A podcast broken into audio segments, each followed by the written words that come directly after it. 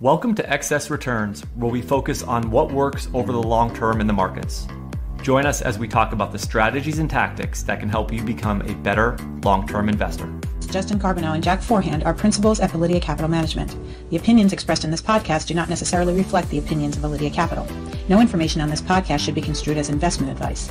Securities discussed in the podcast may be holdings of clients of Validea Capital. Hey guys, this is Justin. In this episode of Excess Returns, Jack and I do a show us your portfolio with our good friend Cullen Roche, founder of Orcam Financial Group and of Discipline Funds. In the discussion, we get valuable insights into how Cullen approaches the management of his personal portfolio and the strategies he uses to invest and compound his wealth over time. As always, thank you for listening. Please enjoy this discussion with Cullen Roche. Hi, Cullen. Thank you very much for joining us today. Hey guys, how are you doing?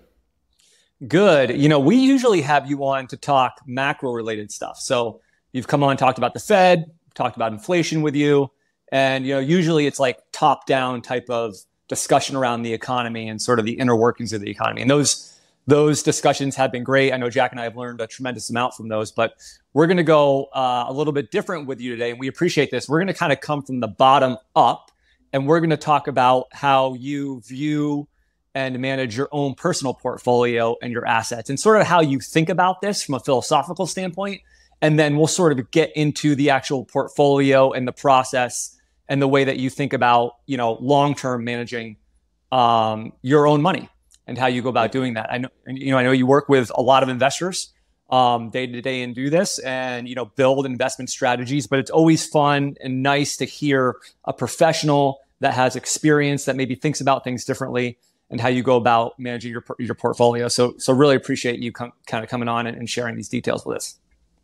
Yeah, you bet. It's my portfolio is probably pretty boring compared to most people. So I'll try to we'll try to sec this up as much as we can. Uh, well, boring doesn't always mean bad, but uh, you know sometimes boring can be really good over time. So yeah, so um, but you know where we like to start all these discussions, and probably this is how you start most of your discussions with people that you work with is you know, putting on more the the planner hat and you know, when you think about your goals with your personal portfolio and what you're trying to achieve with your investments, like how would how would you explain that? How would you capture that?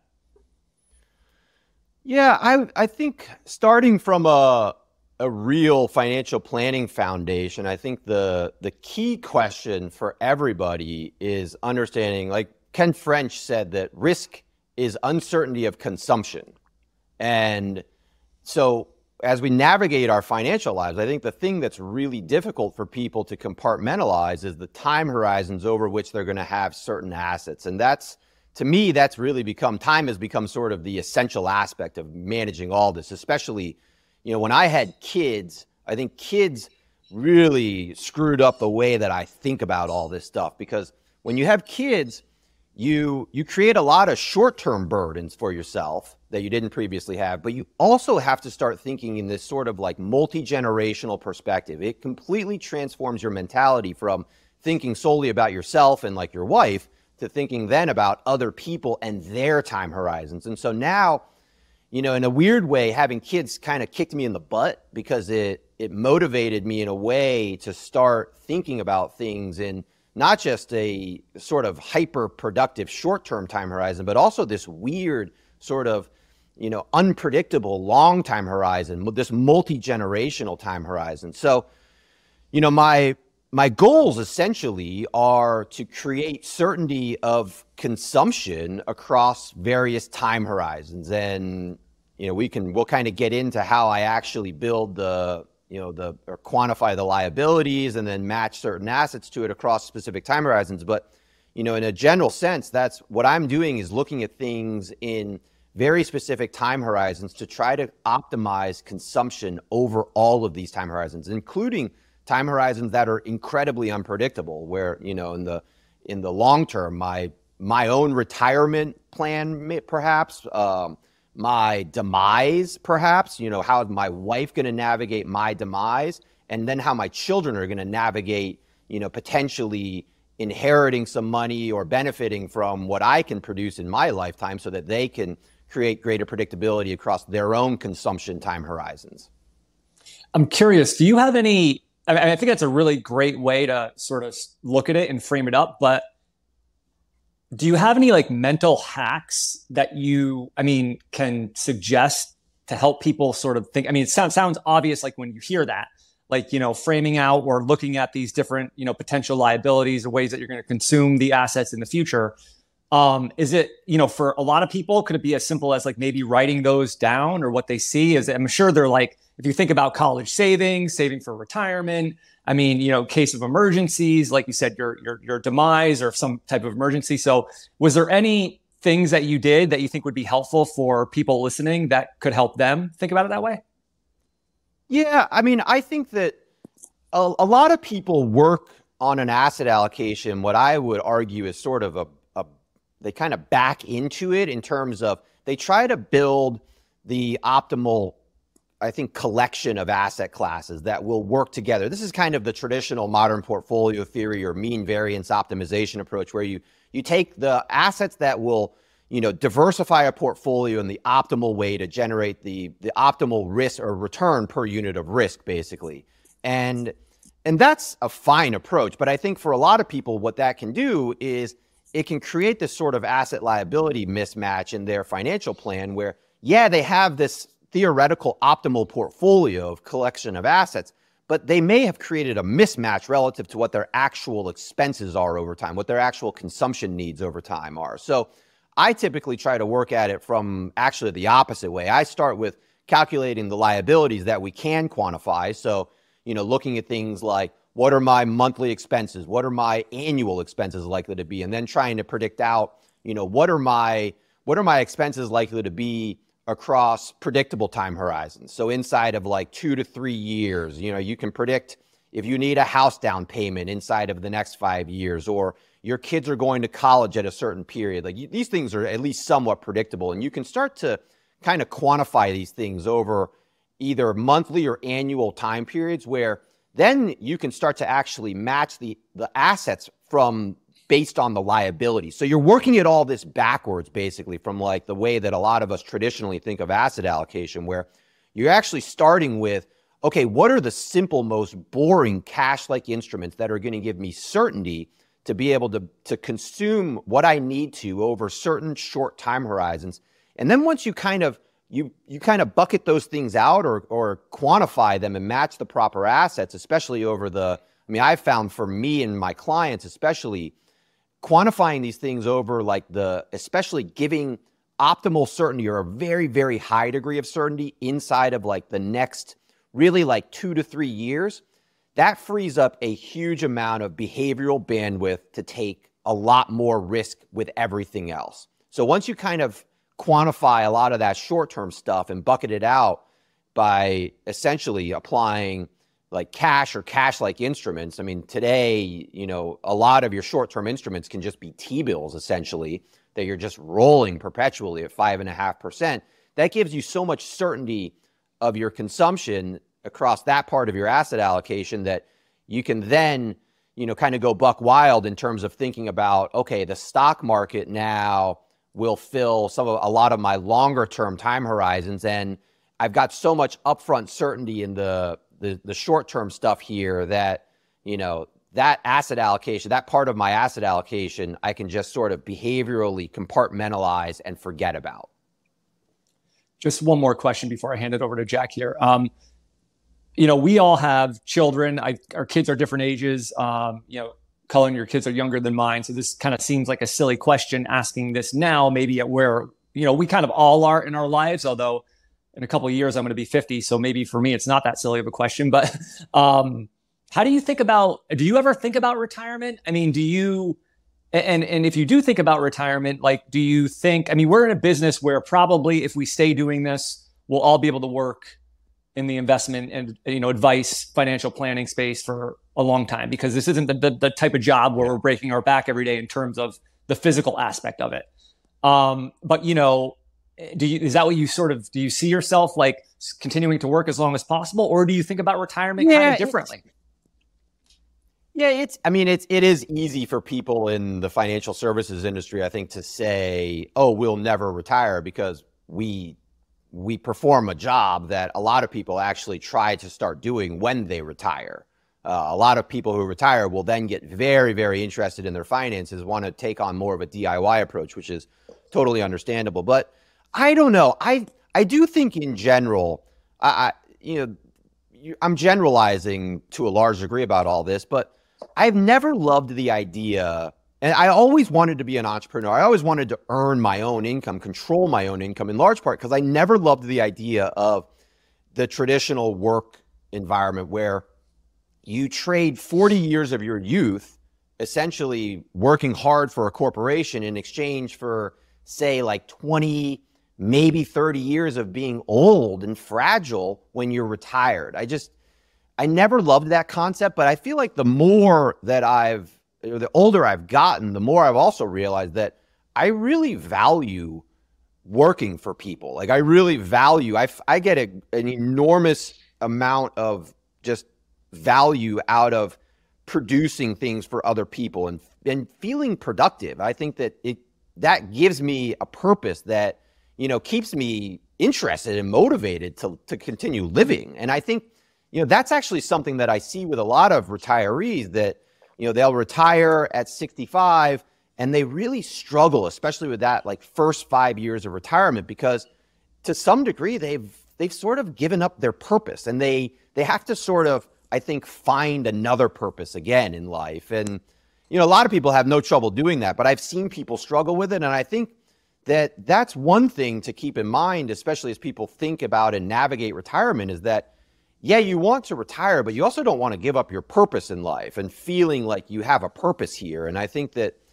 a lot of people, I think, would benefit from transitioning either you know, if you have sort of a traditional nine to five, as you get into retirement, you do want to think about transitioning into something where you you maybe still have a purpose. Maybe you're working part time. You're you know maybe you're doing charitable work. Whatever it is, I think people should should not give up on the idea that they can work when they're older. That they can still you know despite being old, you can still add value to other people's lives and feel like you really have a purpose. And so I think the the traditional sort of retirement view is you know, somewhat flawed in that sense, in that it, it leads people to sort of give up their purpose at a specific time period in life. And I think people should sort of reconsider that in the sense that you can you can technically, you know, retire, but you can also continue doing things that are meaningful and purposeful that, you know, either earn you an income or help other people in a way that, you know, give you a sense of purpose as you get older.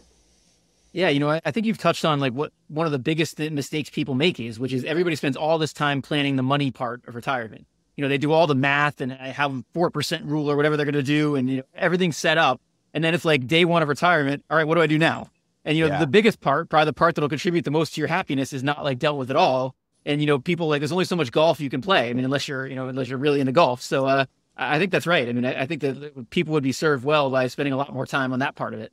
Totally. And it's a double edged sword, too, because a lot of people retire and they don't have that sense of purpose. And then they get really interested, especially in their finances. And they start, like, I know retirees who they look at their portfolio, you know, all day because they just don't have a lot of other things keeping them busy. And that, in a weird way, especially with finances, is, is almost really counterproductive in a lot of ways because then you start you know, you not only have all the uncertainty of, of retirement and the just the the lack of income and you know you're now living off of this nest egg but you're now starting to think about that nest egg in a way that is somewhat counterproductive because you're starting to think about it in super super short time horizons that often create sort of conflicts of interest inside of your own portfolio.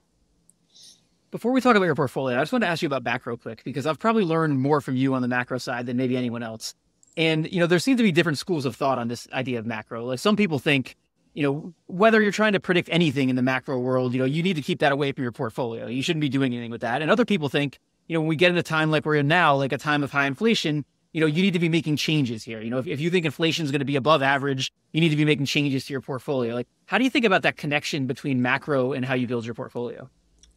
Yeah, it's it's hard. There's a lot of I think, bad narratives about macro. I think a lot of people will look at macro investing and think that they're going to become like George Soros. Like you're going to start trading foreign currency and make all this money in the short term. And to me, that's not really the value of understanding macro at all. The value of macro is understanding all these big picture concepts that actually teach you that doing things like that in the aggregate are usually detrimental. And so that's that's to me that's always been the the biggest lesson in macro is understanding these top down, you know, positions that teach you really a, a foundational starting point for understanding how the world works. Like I mean, when I talk about portfolio construction, I usually like to start with the global financial asset portfolio, which is essentially the it's the portfolio of all the world's outstanding assets. And if you were an efficient market theorist,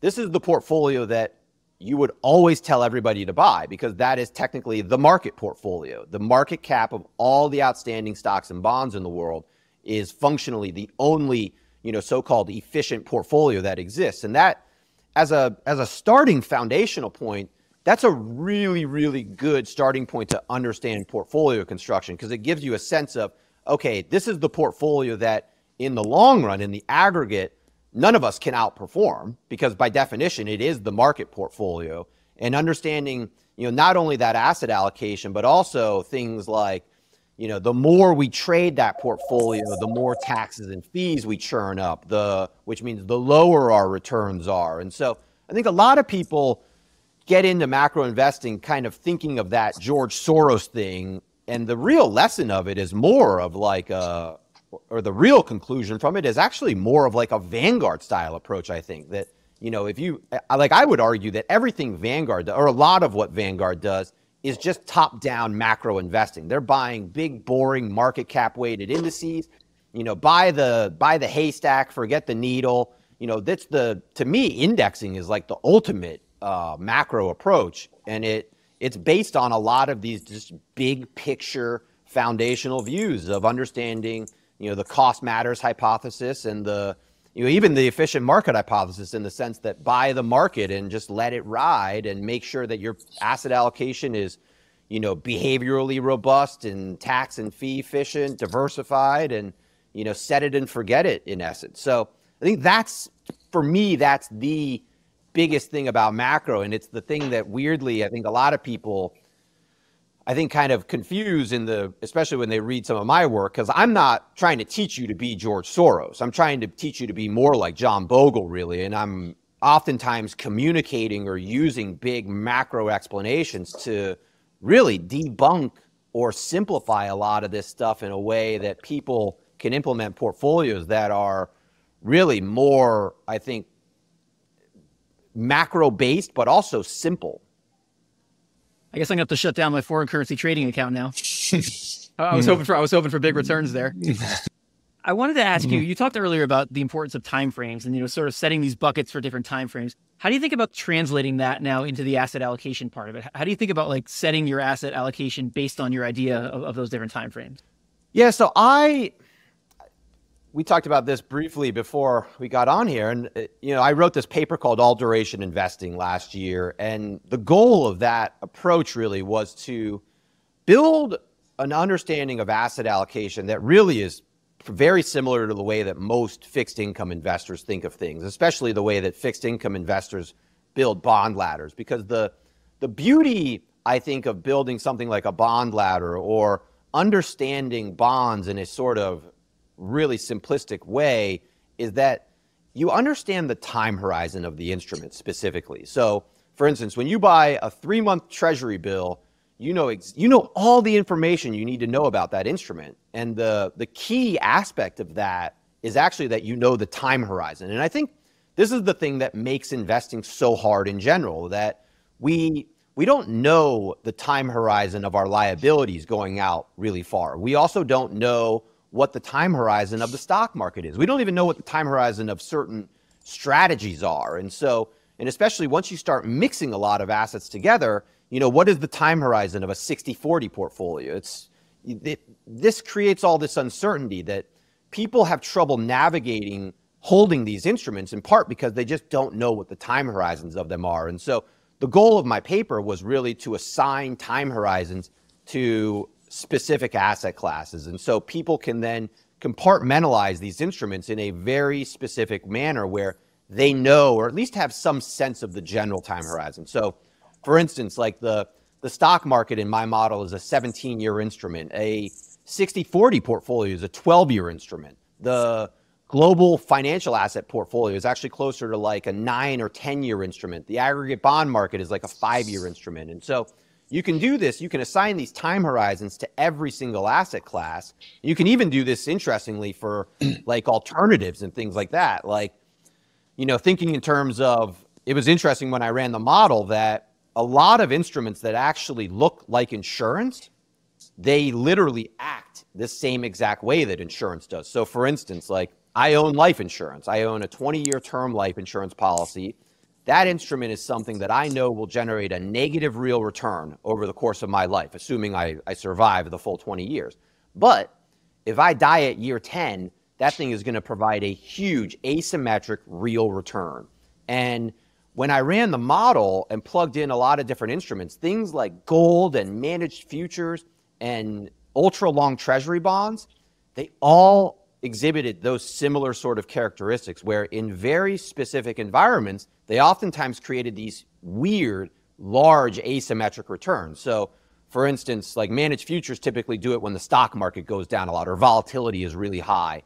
Um, the the uh, situation with like treasury bonds is typically that during a deflation or really rapidly falling interest rates, long treasury bonds provide this sort of really big asymmetric insurance like hedge. And so, you know, you can you can block out all these instruments though across specific time horizons to then begin to think of them in a proper asset allocation sense where you're then matching the assets with specific liabilities and specific time horizons really to give you just more certainty across all of those time horizons.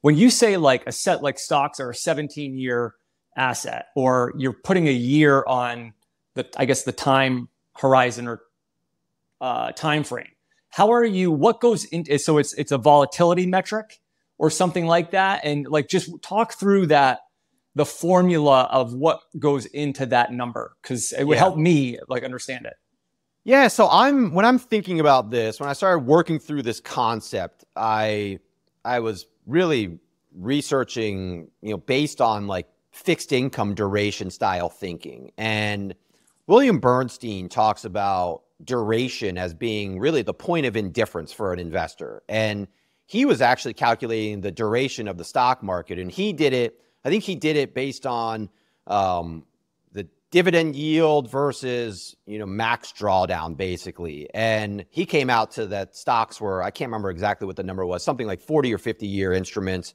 i took the same general concept and basically did max drawdown versus expected real returns going forward and using that sort of analysis you can think of this in terms of like if you bought the stock market today and let's say the max drawdown is 50% and the expected real return of it is say 7%, well, I think the math on that works out to roughly like 17 years. And that's kind of that's your point of indifference basically. That's the point where in real terms you're indifferent to what this instrument, you know, how it performed. There's of course there's lots of opportunity costs and things like that, but in terms of just, you know, that break even point, that's your point of indifference. And so that's how I sort of started thinking about and starting to quantify this concept of duration as it applies not just to the bond market, but also trying to apply it to other instruments. So then we can begin to think of, you know, not even just the stock market, but also like strategies. Like you can plug in, you can plug in a 60 40 to this. You can plug in a momentum fund into this, and you can actually calculate what the, the, the potential duration of that portfolio is just to give you, I think, a general time horizon for properly judging the way that this instrument might perform over long periods of time. Okay, that makes a lot of sense. And I think that plays into like the behavioral aspect about how you can look at this as an investor, how you can talk to investors about it, and how you can almost put a line in the sand about kind of like worst case scenario, what you have to endure to sort of have some type of break even on that investment. Yeah, exactly. Because I would argue that so much of maybe all of investing is just it's it's a time time trick really like you're just you're trying to t- navigate time basically and none of us none of us have absolute certainty over it we don't know what our lifetimes how long we're going to live we don't know we don't even know a lot of us don't even know if we're going to have an income next year or you know, how much in what's the asset value is going to be? And so, so much of this is just navigating the uncertainty of time across different time horizons. And when you can at least begin to get a perspective of what your time horizons are, I think you create a lot of certainty inside of the, especially the behavioral navigation of a lot of this, where you just feel more comfortable with what you're doing because you know the specific time horizons over which you're likely to have certain amounts of money. So think about that with a real world example. If you were saving for your like your child's college education, and let's say that's 14 years in the future, you would basically build a portfolio with a blended duration of around 14 years, you know, between stocks and bonds or whatever else you're investing in to try to meet that goal. Yeah, you could you could even argue that 14 years is close enough to that 17 year time period where you could be 100% equities and then as you as you get closer to that time period you should correspondingly reduce the time horizon so for instance if you're if your kid is going to college next year and you've owned you know you've owned a 529 for 20 years let's say your kid's going to college next year I would definitely argue that portfolio should not be 100% equities because that's going to give, you know, it's going to create a huge amount of potential principal risk inside of the one year time period when you actually need that. So, you, you know, that's a good situation for even something like a target date fund is probably like it provides the right type of glide path there where you can actually, you know, you're rebalancing the portfolio in a way where, and this is one of the big benefits of rebalancing is that rebalancing isn't just a behavioral tool it's a duration control tool is really what it is. Because what rebalancing does is it reduces the average duration of a portfolio in large part by reducing the amount of equity risk you have there because the the larger and larger the equity component in your portfolio gets the longer your the duration of your portfolio becomes by definition and when you rebalance a portfolio whether it's back to a fixed weight or if you're using a target dates fund glide path approach you're actually reducing the duration of the portfolio in essence because you're just boosting the amount of bonds into the portfolio across time. At a high level, what asset classes do you use in your portfolio? I mean, are you primarily just a stocks and bonds guy or do you do other stuff on the liquid side? We do use other stuff sometimes. I I tend I defer towards keep it simple, so I don't typically think that people need a lot more than stocks and bonds. Um, uh, people like having insurance, and I think that you know insurance is is sort of a an interesting topic for like traditional portfolio construction because you know what how much insurance does do you need in a por- on a portfolio are bonds enough insurance i you know typically i would say no but i think the key to that actually is understanding that insurance provides you with very short term real uh, consumption predictions that are high probability. And what that means basically is that if cash, for instance, is generating a real return, I would argue that cash is actually probably one of the best insurance instruments you can own. So, I, for instance, in this environment, I would argue that cash, you know, buying short-term T-bills that are yielding five and a half percent, they're generating a real return now. They're giving you all the insurance in your portfolio that you probably need over the short term, essentially. And so, you know, you can layer in other types of insurance, but I would argue that the the strongest argument for these alternative types of insurance in a portfolio are probably environments where cash just is an insufficient insurance instrument. So, for instance, I think the period from, you know, basically the, the zero interest rate environment, that forced people into other instruments because cash was an insufficient uh, return generating instrument that didn't provide you with really any insurance. And so I think that the, in that sort of an environment, you can get forced into owning other instruments that are better insurance hedges. But in an environment like this, where cash is generating a real return, um, I would argue that cash is probably the best type of insurance that you can build around a, a stock and bond allocation. How do you think about your bond allocation? I mean, are you pretty much do you use index funds, broad bond market index funds, or do you think about targeting into certain areas of the bond market? How, how do you think about that? Yeah, I like to target certain instruments, and I, I, I mean, especially in this environment, you know, we're, we're using the word bonds a little loosely. It's it's all fixed income to me, all the all the bond like instruments in that part of the world, and so in today's specific environment, like T bills. I mean, I I hate when I see that people own like a money market fund, even or CDs, or you know, leaving money in the bank is the absolute worst because what are T bills? T bills are functionally when you go out and buy individual T bills, you you're going out and buying what is essentially a customized money market fund. There's no extra fees on that thing. It's actually generally more tax efficient than a money market fund is or a CD. And you're probably generating a better total return from it because the yield on a T bill is almost always higher than the return on a, a money market fund or even a, you know a CD in most cases. High yield savings accounts. You know, I always laugh at these high yield savings accounts advertisements that I see because they'll they'll say like, oh the you know the the so and so high yield savings account now yields four and a half percent, and I think to myself, well, Treasury bills yield five and a half percent. Like you're functionally paying a one percent fee to mm-hmm. own this high yield instrument. And so, you know, in that sense, I, I like to go in and actually buy, be more hands on. I'm very, almost counterintuitively, I'm very hyperactive with my cash, very hands on, always rolling it over, you know, active in a way that most people think that cash probably isn't active. And I'm very sort of hands off with my longer duration stuff. So the, you know, I'm very hands off with the equity stuff, but very hands on with the bonds. And so, you know, in terms of broader bond allocation, I think you you're probably fine owning.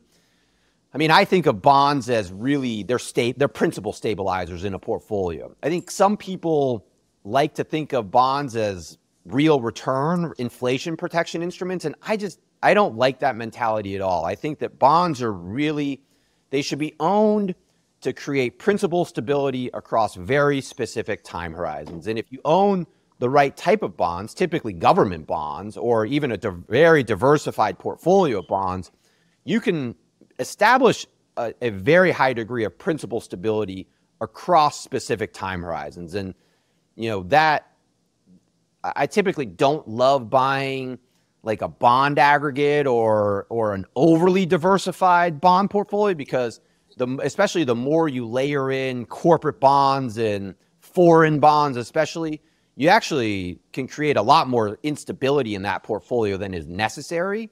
And especially the longer out you get on the on the you know the yield curve, you you can create a lot of, of, of principal stability inside of that portfolio. And so you have to, I think, keep things closer to probably high quality and shorter duration, but inside of time periods where you can create a pretty high level of predictability. How about equity? Since you're hands off, I mean, are you primarily an index fund type guy? Do you use factors, use active strategies? You know, what do you do there?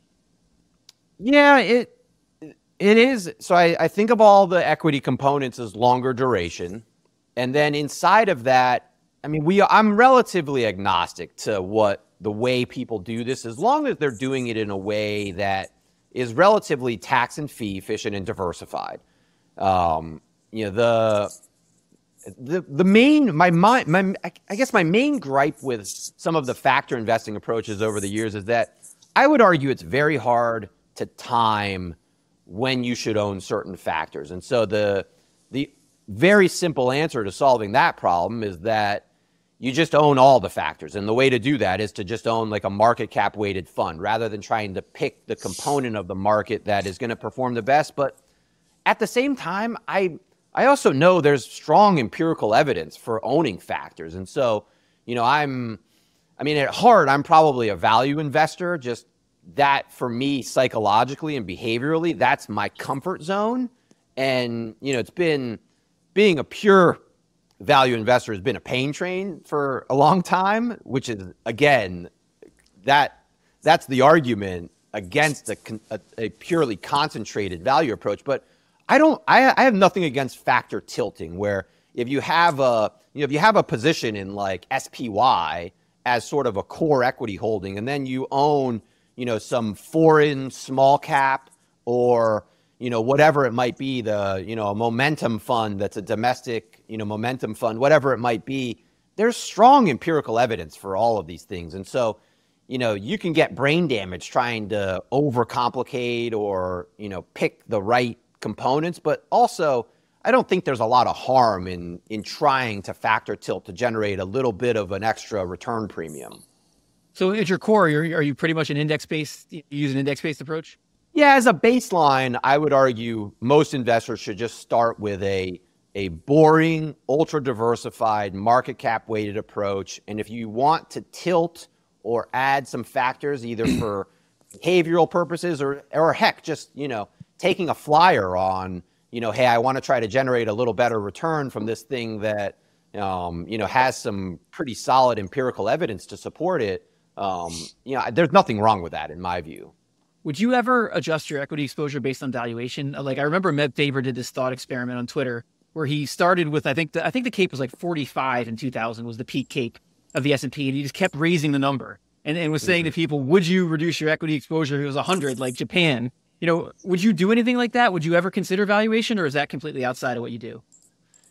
Yeah, I mean, I would argue that valuations ultimately, you know, there's a million different ways to calculate valuations, but from a really sort of baseline perspective, I think going back to like the global financial asset portfolio, you know, what typically happens in that portfolio is that that portfolio is usually like 45, 55 stocks bonds, or at least it has been for the last like five, six years or so. And what typically happens inside of that portfolio is the bond piece grows, or sorry, the stock piece outperforms the bond piece and grows disproportionately. And what typically happens over time is if you actually recalculate this, it typically recalculates back to about 45, 55. But if you owned, and that's mainly because the bond market is just much larger in terms of issuance, there's a lot more new issuance coming out in the bond market that kind of offsets a lot of the growth. So they never get too disproportionate away from each other.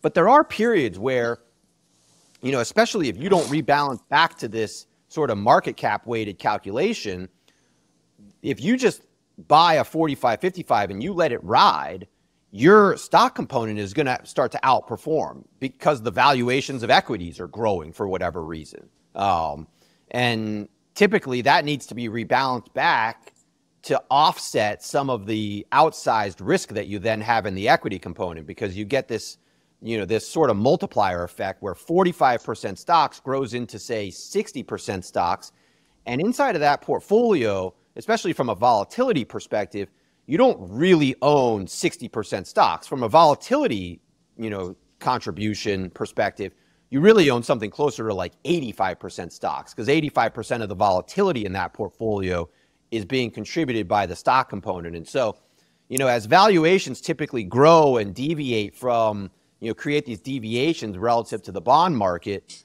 I think you it makes a lot of sense to rebalance in large part because you're you're again you're offsetting that added duration risk that comes from the growing equity piece of the portfolio and, valuations are you know it's hard to quantify but from a simple market cap weighted valuation perspective you typically want to rebalance because the the stock market in terms of value is just growing much more rapidly on average than the bond market is do you own international stocks? You know, that's been kind of a subject of debate, especially with international stocks doing so poorly against U.S. stock for de- stocks for decades now you know, you have the Jack Bogle type view that you get everything you need in the U.S. You don't really need any international stocks, and then you've got the people in my world that look at all, look at all the data and say you're actually getting a lot of benefit from international stocks. Like, how do how do you think about that? Do you own international stocks?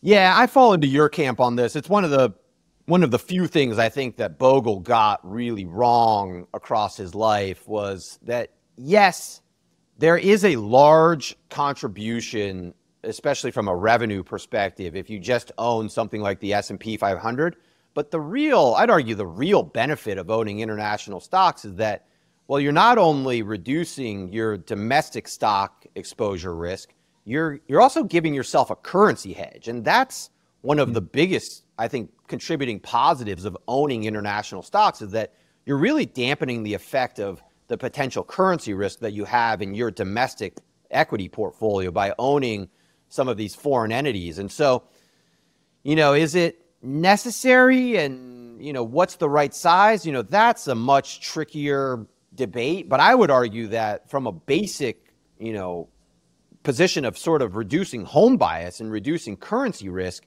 you you should own everyone i think should own some international stocks just to avoid that that position. I mean you can look at there's a lot of historical evidence to support you know these arguments against home bias. I mean the classic one is looking at you know, like the Japanese stock market in the in the early 1990s, really the that whole 20 year period, that the Japanese equity investor who owned say US stocks, you know, diversified massively outside of the Topix or the, you know, the any of the the large, you know, Japanese indices, they insulated themselves from a lot of domestic risk. And yeah, you know, I think uh, it's easy to look at the United States and say, "Oh, well, our economy's so big and so strong, like we're not going to turn into Japan or we're not going to turn into, you know, we're not a failing empire like the UK was back in the early 1900s, like, you know, or the early 1800s, whatever it was, you know, but I think that's really that's like poor risk management in essence in the sense that we especially coming out of covid i think one of the big lessons from covid is anything can happen. I mean, nobody predicted global pandemic that was going to like shut down the global economy for a year, and you just never know what's going to happen. And I think that diversification is essentially, you know, the process of of of spreading risk around and having a lot of home bias results in a lot of of domestic equity and domestic currency risk that can easily be hedged away. Yeah, this is one of the biggest challenges, like working with clients, but also maybe in managing our own portfolios. Is this idea that there can be things that make complete empirical sense that work over the long term and they can not work for 20, 30 years. And so yeah. it's so hard for a person, for a client, or for you yourself to look at it and say, wait, this hasn't worked for literally 20 or 30 years, but it still makes complete sense. You know, even I struggle with that at times. So I can understand how that's difficult, but you know, you're right. The case for international stocks is very strong. It's the hardest part of diversification, really. I think Brian Portnoy was the one who said that, you know, um, diversification is learning to hate some part of your portfolio all the time. And that's so true. But it, at the same time, looking at those parts of your portfolio that you hate is it's a behavioral mind trip because especially when those parts of the portfolio will underperform for several years, you then start getting into that mentality of I've got to fix this. This part of my portfolio is broken. But actually the reason diversification works is because some part of your portfolio looks broken in the short term. Always. I mean, if all of your portfolio is looks like it's doing all the same stuff, it's all performing just, you know, in a in a nice linear, you know, line all the time, something's wrong or you're invested with Bernie Madoff. Just one more for me before I hand it back to Justin. I want to ask you about uh, illiquid stuff. Do you do anything in the startup space, you know, venture capital, uh, private equity, angel investing? You do anything like that? Yeah, I mean, well, my my personal situation is strange because my company is essentially like I think of my company as a startup. My company is a essentially a private equity position. It's the largest allocation I have in my portfolio, and I, you know, I think that that's that's really important in terms of the broader way that I think of asset allocation because I specifically, especially again, coming from sort of a macroeconomics background, one of the things you learn in macro econ is that the word investing has a very specific meaning in economics. It essentially means to spend for future production. And when you buy stocks and bonds, you're not actually spending for future production. You're allocating your savings. When you actually, the investments that most of us do are in ourselves, they're in our skill sets. For me, it is building a skill set and building tools that I can help people that ultimately will accrue value to my my company basically. And that's where i make my core real investments. I i try not to you know i it's hard to say everything is savings. I like to call literal portfolios. We tr- traditionally call these investment for- portfolios. I try to call them savings portfolios just to communicate this concept. But at the same time i know most people think of investing as buying stocks and bonds. So i have to speak the language we have not the the language that I want. But I, I think it's a really useful distinction because it compartmentalizes the the things we can, can control versus the things we can't. And you can control the value and the skill set that you produce over time. So, you know, investing in yourself is like it's essentially like being the horse trainer and the horse and the jockey.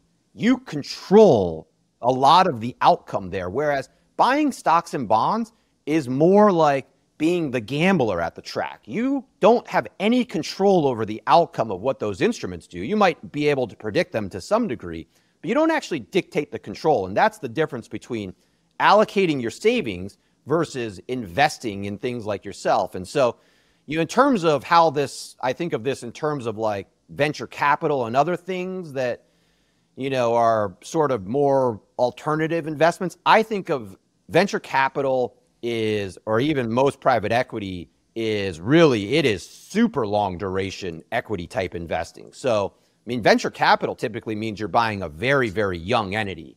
Um, so, you know, you're not buying a public market equity by any means. You're buying something that is much younger, has potentially a much longer time horizon, a much higher return potential, but also has a very, very high failure rate. And so that thing, in terms of its duration, is a super, super long duration instrument in a proper perspective. I mean, you if you buy, if you invest in a venture capital company uh, or uh, investment, your hope really is that you're buying something very young that's going to grow very old over a multi, multi decade period, hopefully. And so, you know, I would compartmentalize VC and a lot of private equity stuff in in the equity bucket but as an even longer, higher risk part of that. And so for me, because that's so much higher risk, it's probably only 1% of my actual personal portfolio. Um, whereas, you know, my, my personal investments in my company are, you know, they're by far the largest allocation that I have inside of my personal portfolio. I don't know what that is worth. You know, some people might worth it, argue it's worth zero. Um, I would argue it's worth millions of dollars, um, but you, you, you don't really know. And uh, but in any set, in any you know sense, I mean, even thinking of like I like to think of my income as a as a fixed income component actually, where you know I'm earning a fixed income based on the flows from this asset value that I have that are sort of unknown. But you can at least look at the flows from the from the income stream and say, okay, hey, I I kind of know at least what the valuation of this thing is, and so that's my by far my biggest investment is my investment in my my own personal sort of private equity or fixed income like component of my portfolio. On the net worth spreadsheet, you're like value of firm. Okay, I'm going to add three more zeros to that. three more zeros to the back end of that yeah. one. that's the Bernie. Um, that's the Bernie Madoff approach, right? Oh uh, yeah, I just fill in the spreadsheet. Um, but uh, all right, that's cool. I'm curious. When did you ever do anything with crypto, get involved in crypto? Did you ever sort of explore it? And maybe uh, just to tack on to that, like, you know, when new assets like that and new potential opportunities come onto the horizon, would you say you're an early adapter, a late adapt, a late adapter, like a skeptic and stuff like that? Like, how do you sort of view those types of things? These are hard. I think they're really hard, especially for financial advisors who have a fiduciary responsibility to people to not expose them to really crazy asymmetric risks, especially unregulated risks. And I think that's been the hardest part for a lot of financial advisors over the last 10, 15 years with especially with crypto is that the unregulated aspect of it creates a it creates so much risk that I think a lot of financial advisors haven't felt comfortable with it my the approach I have to owning crypto and really, I mean, when I say crypto, it's basically just Bitcoin for me personally. I think of Bitcoin as a really like the the longest possible duration instrument that is basically a fiat currency insurance hedge. And that's I think that's the dominant use case for Bitcoin. And that argument is I would say not that great for the dollar, for the world's reserve currency, I would argue it's a very, very, very powerful argument if you live in any sort of third world country um, where the foreign or where the currency risk is just enormous. And so, you know, inside of that perspective, you know, again, it's operating like this super long duration insurance instrument. That means to me that it's not a core portfolio holding. It is, it's it's a satellite, basically. It's an insurance satellite around it. And again, it's probably, I own some Bitcoin. It's less than 1% of my total net worth, probably. Um, but I've dabbled in, you know, I think it's important to, to learn about this stuff. So I've dabbled in a lot of cryptocurrencies and I've, you know, lost some money and done some stupid things. I actually, I think I, I owned Bitcoin at like a thousand dollars probably 10 years ago. And I think I sold it at like $900.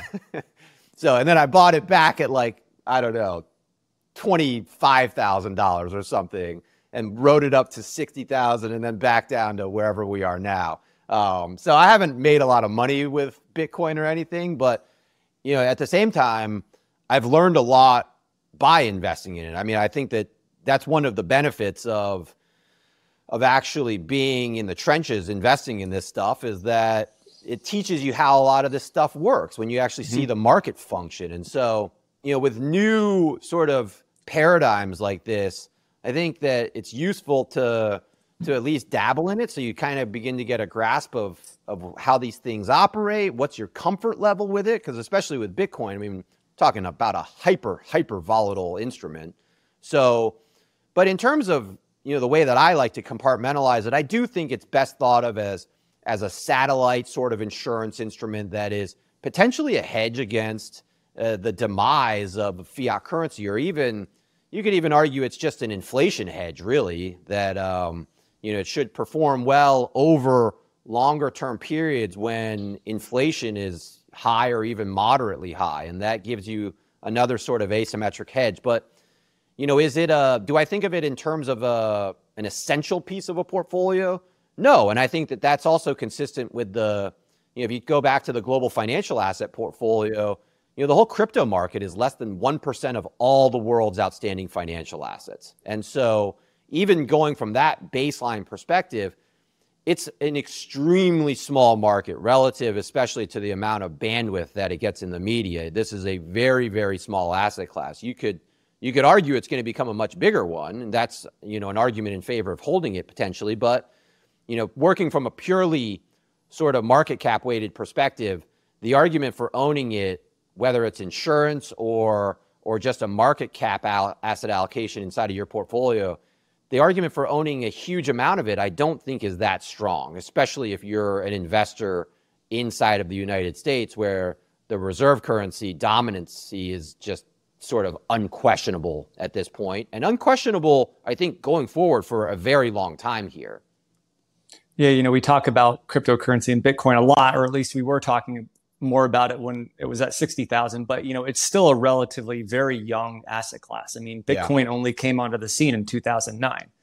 So, you know, you're talking 14 years of the asset class existing. And even though if you look at the returns, they're ridiculous, but it's still like, it's still so young relative to many of the other asset classes that we have. Yeah. And that's one of the strong arguments, I think, for owning at least a, a piece of it is that you know, if this thing is like when I plug it into my all duration model, Bitcoin comes out to like a hundred year instrument. So, you know, working from that perspective, I mean, you can build a, a really strong argument that over a 100 year time period, this thing is potentially going to be a really, really high re- real return generating type of instrument. Um, but at the same time, most of us don't have 100 years, and that thing is so volatile that it will create so much turbulence inside of your portfolio in the short term that I think by definition you need offsets. You need large offsets for it in the in the rest of your portfolio. You almost need to diversify with lots of these other boring things because Bitcoin is is like too exciting, both on the upside and the downside. I think the first interview we did with you, um, you had just got back from Home Depot and you had bought like lumber or something, and it was like quadruple what you thought it was what, what, what it was like six months before that and we were we were talking about how expensive the project was but you know that that relates to sort of the house. I mean you've you know you seem to be pretty handy and do work on your house or have done work on your house but how do you think about your home in the context of your portfolio? Do you view it as clearly it's an asset I, i'm guessing you have a mortgage on it right now so you're you're paying that mortgage off but do you view it as like okay, I'm paying the mortgage and it's not really part of my net worth. It's like I'm going to pay to live here because I have a mortgage and there's expenses, or that I'm going to have this big asset 20 years or 30 years down the road that's going to be paid off. And that's going to be part of maybe my retirement. How do you view that? Yeah, I I do not like the idea of thinking of a house as an investment. Just in large part because especially after, you know, so we got my process of buying my, you know, our primary residence was, I mean, we went through the wringer with all this. We, I wanted to buy a house in 2012 that we ultimately were too timid to buy.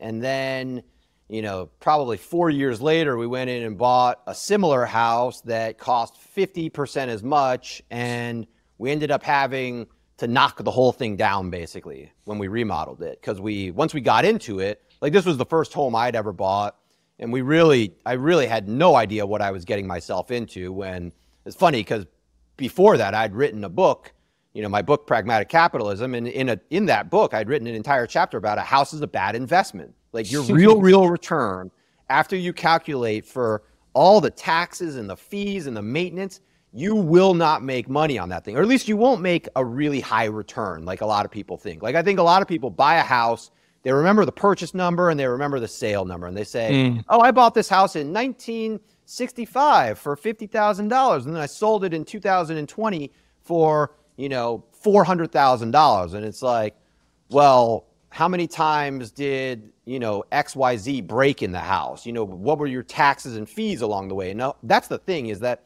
a house is an it's an asset that yes, it, it will very likely generate high real returns over the long term.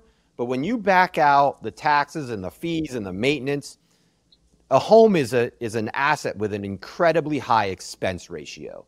And that's especially true if you actually go in and you calculate like the time involved in maintaining a lot of uh, you know the things with a home that you you don't have to do if you're renting. And so homes are just really expensive. I think that it's best to think of a house as a it's a long duration instrument inside of my model that will generate very low real returns over, you know, an after tax, after fee basis. But at the same time, it is a long duration instrument in the sense that if you own that thing and you hold, you buy and hold it, the likelihood of you losing money on it is very, very low. So you know, when it comes down to like the buy, whole buy rent situation, I think that a lot of that depends on time horizon in my view.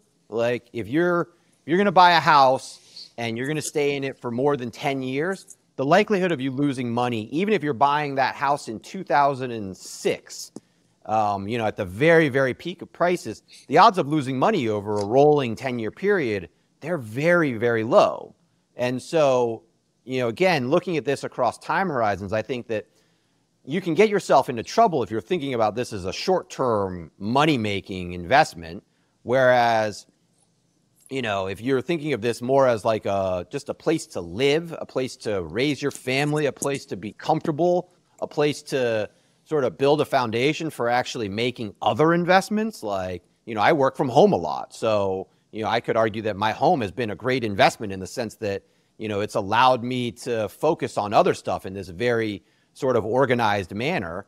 Um, but from a financial perspective, I don't love the idea of thinking of a house as like a money making asset. You know, that that's very different if you're if you're somebody who's a professional, say builder or even a professional landlord. That whole you know you're running a corporation that's providing value for people. That that whole situation is probably different. But in terms of just being a you know, a, a, a primary residence, um, I don't think people should think of the home as some place where they're going to make a lot of money. That is not your it's not your retirement plan. You had mentioned that, you know, after you had kids, it kind of changed your perspective on sort of your personal portfolio spending, you know, habits, priorities. But um, what is your sort of strategy or I guess view or philosophy on you know what you do save for your kids. Like for instance do you have a goal of like trying to save enough to put them through college or maybe mostly through college? Or do you ha- maybe have custodial accounts for them? Um, and you know in terms of thinking like in terms of generational wealth you know do you think about leaving you know something to your kids? Or hope hopefully you know leaving something to your kids. If that's even something you want to do i'm just curious about your yeah. perspective on that you know, I like the Warren Buffett line where he said that he wants to leave his kids enough to do something, but not enough to do nothing. And and I think that's how probably most parents feel about raising their kids in general is that you you want to give them things that they need that will help them navigate, you know, their own consumption and investments over life, but at the same time, you don't want to give them so much that you know, they fail to develop the, the skills and the tools that are necessary to just navigate everyday life. And so, you know, my parents, um, my dad was a Marine and a DC cop. So he was really tough with us in terms of like establishing a work ethic. but my parents also like they paid for our education and and that was about it. I mean, in terms of like what they gave us, and I don't mm-hmm. expect to get an inheritance from my parents or anything like that. They they provided me with the, what I think is the ultimate edu- or the ultimate investment that a parent can provide for their children, which is just an education. And so my goal is to do something similar where I do want to, I, I would love to pay for my children's education and provide them with that, you know, fund that investment in their skills because I know that they can't fund that investment themselves in all likelihood. And so me being able to do that for them, I think will create sort of that foundational starting point where they can then, you know, go off into the world and start to, you know, develop their own skill sets and start investing in themselves in a way where they at least have a, a starting point to, you know, to start to do something with their lives rather than, you know, just giving them everything so that they can do nothing. And so, yeah, I mean, I ultimately I'd love to be able to leave my children with with enough to to do that something but not to the point where they're just going to become like spoiled brats and do nothing for you know their whole lives so I would, get... you know, in, in terms of like breaking that down, you know, you know, it's hard to figure out what is the, and this is sort of the, you know, the mind f of like trying to navigate these multi generational time periods is like, what's the world going to look like when my two year old daughter is 40? You know, I have no idea. And so there is this, I am in this weirdly like hyper productive mode of my life right now where I do actually want to try to optimize my own income and my own assets just so that I can help my children potentially navigate all the uncertainty of what the world is going to look like over the course of the next 40 years without just giving them, you know, the mm-hmm. world on a, you know, on a silver platter.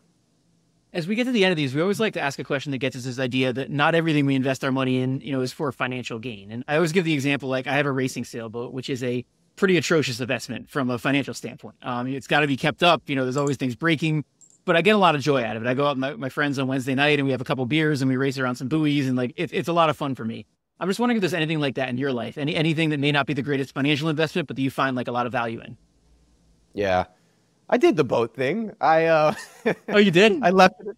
I left it in the water.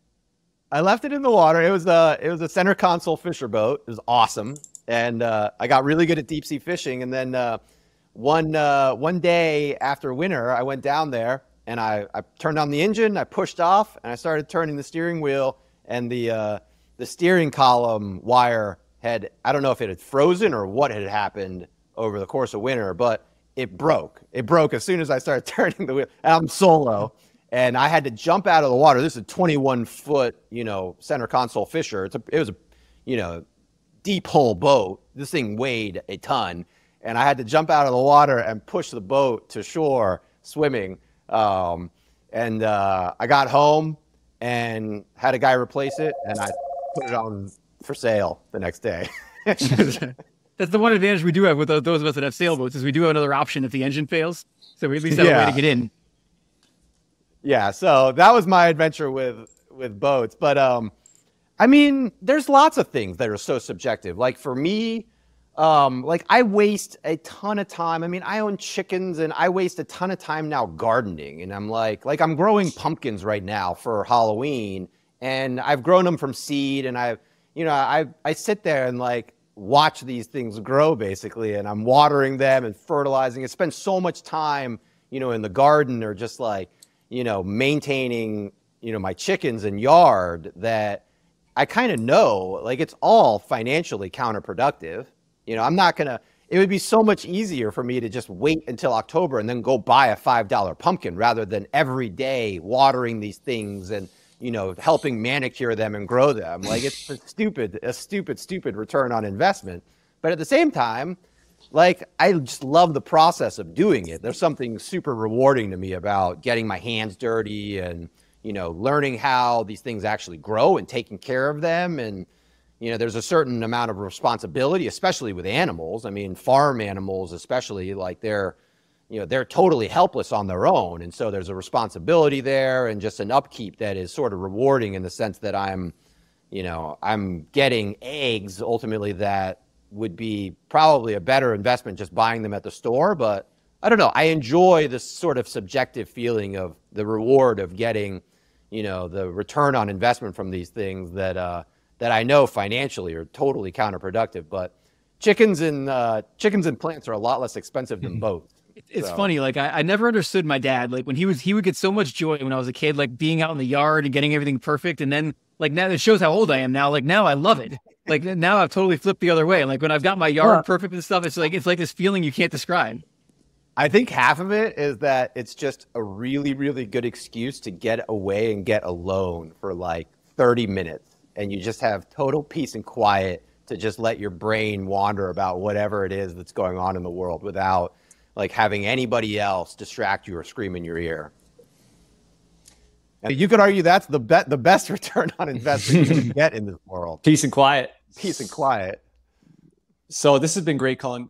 We just like to ask all of our guests sort of one last question, which is if you could impart one lesson that you've learned in building your portfolio to the average investor, what would that be? I think it goes back to that concept of really properly structuring your savings versus your investing. And that was one of my big aha moments was that I used to spend so much time obsessing over stock picking and building my portfolio in just the perfect way where I was doing just hours and hours of research every day on instruments and entities.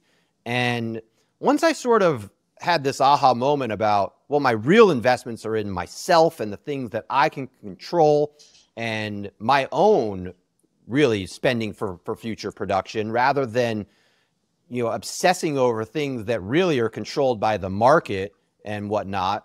That freed me up to really, I think, think of these things in a very proper time horizon in a, a more holistic sense where I was then thinking of my income and my personal investments are really the core, they're the key aspect of financial success. And then the savings that I generate from that income and allocate into a diversified, you know, financial plan and asset allocation, it's all sort of secondary. And I think a lot of people, I think, think of these things backwards, where they think of the stock market as some place where they get rich. And really, the place where you're going to get rich is investing in yourself and your own future output and your own future production so that then you can generate, you know, optimize your income in a way where then you have the flexibility to protect what you've made by then diversifying it across all of these sort of secondary markets like stocks and bonds and all the other instruments we talked about today. Cullen, thanks so much. You're always game for for coming on with us. We really appreciate it. I know our audience does too. So thanks. Have a good uh, end of your summer, and we look to see you again soon. Thanks, man. Thank you, guys. I love the show, so keep it up. This is Justin again. Thanks so much for tuning into this episode of Excess Returns. You can follow Jack on Twitter at, at PracticalQuant and follow me on Twitter at, at JJ If you found this discussion interesting and valuable, please subscribe in either iTunes or on YouTube, or leave a review or a comment. We appreciate. Justin Carbonneau and Jack Forehand are principals at Validea Capital Management. The opinions expressed in this podcast do not necessarily reflect the opinions of Validea Capital. No information on this podcast should be construed as investment advice. Securities discussed in the podcast may be holdings of clients of Validea Capital.